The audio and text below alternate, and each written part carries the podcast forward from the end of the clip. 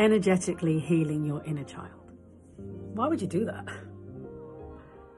Well, I know some of you may have uh, had a meditation once where you've walked up to your inner child and you said to them, I'm sorry, and you hope it's enough.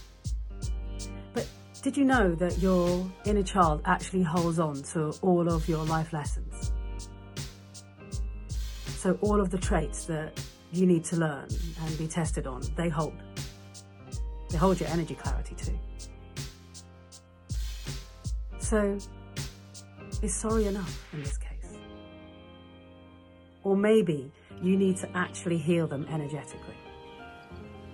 And with Believe Energy, you can do this.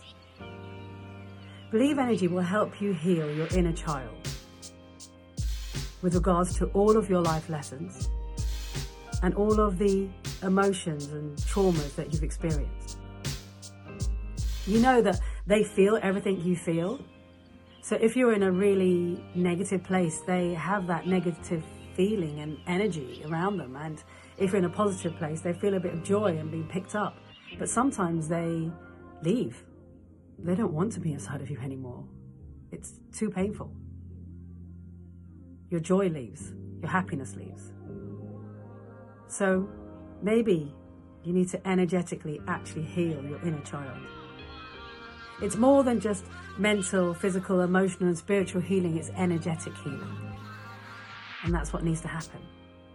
So you can move on in your life free of that pain, that weight. And you can build a relationship with your inner child that you've never had before. And this is going to bring profound self love into your life.